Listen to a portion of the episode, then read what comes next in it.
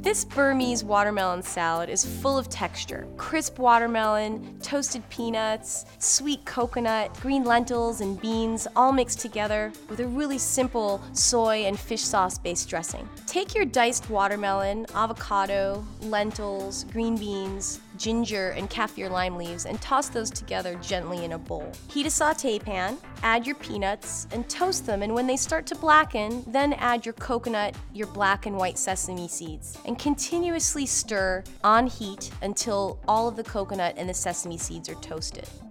Remove those to cool and then add them to our watermelon mixture. Toss that to combine. And the last step is to make our dressing, which is really simple lime juice, sugar, soy sauce, fish sauce, some salt, peanut oil, all gets stirred together and mixed into the salad with some torn mint leaves. I love this salad because it combines the flavors of Southeast Asia, Thailand, Vietnam, India, the mountains and the sea. It's very helpful, it's got a lot of texture and fun to make. This recipe and the others in this series are available at ciaprochef.com slash watermelon.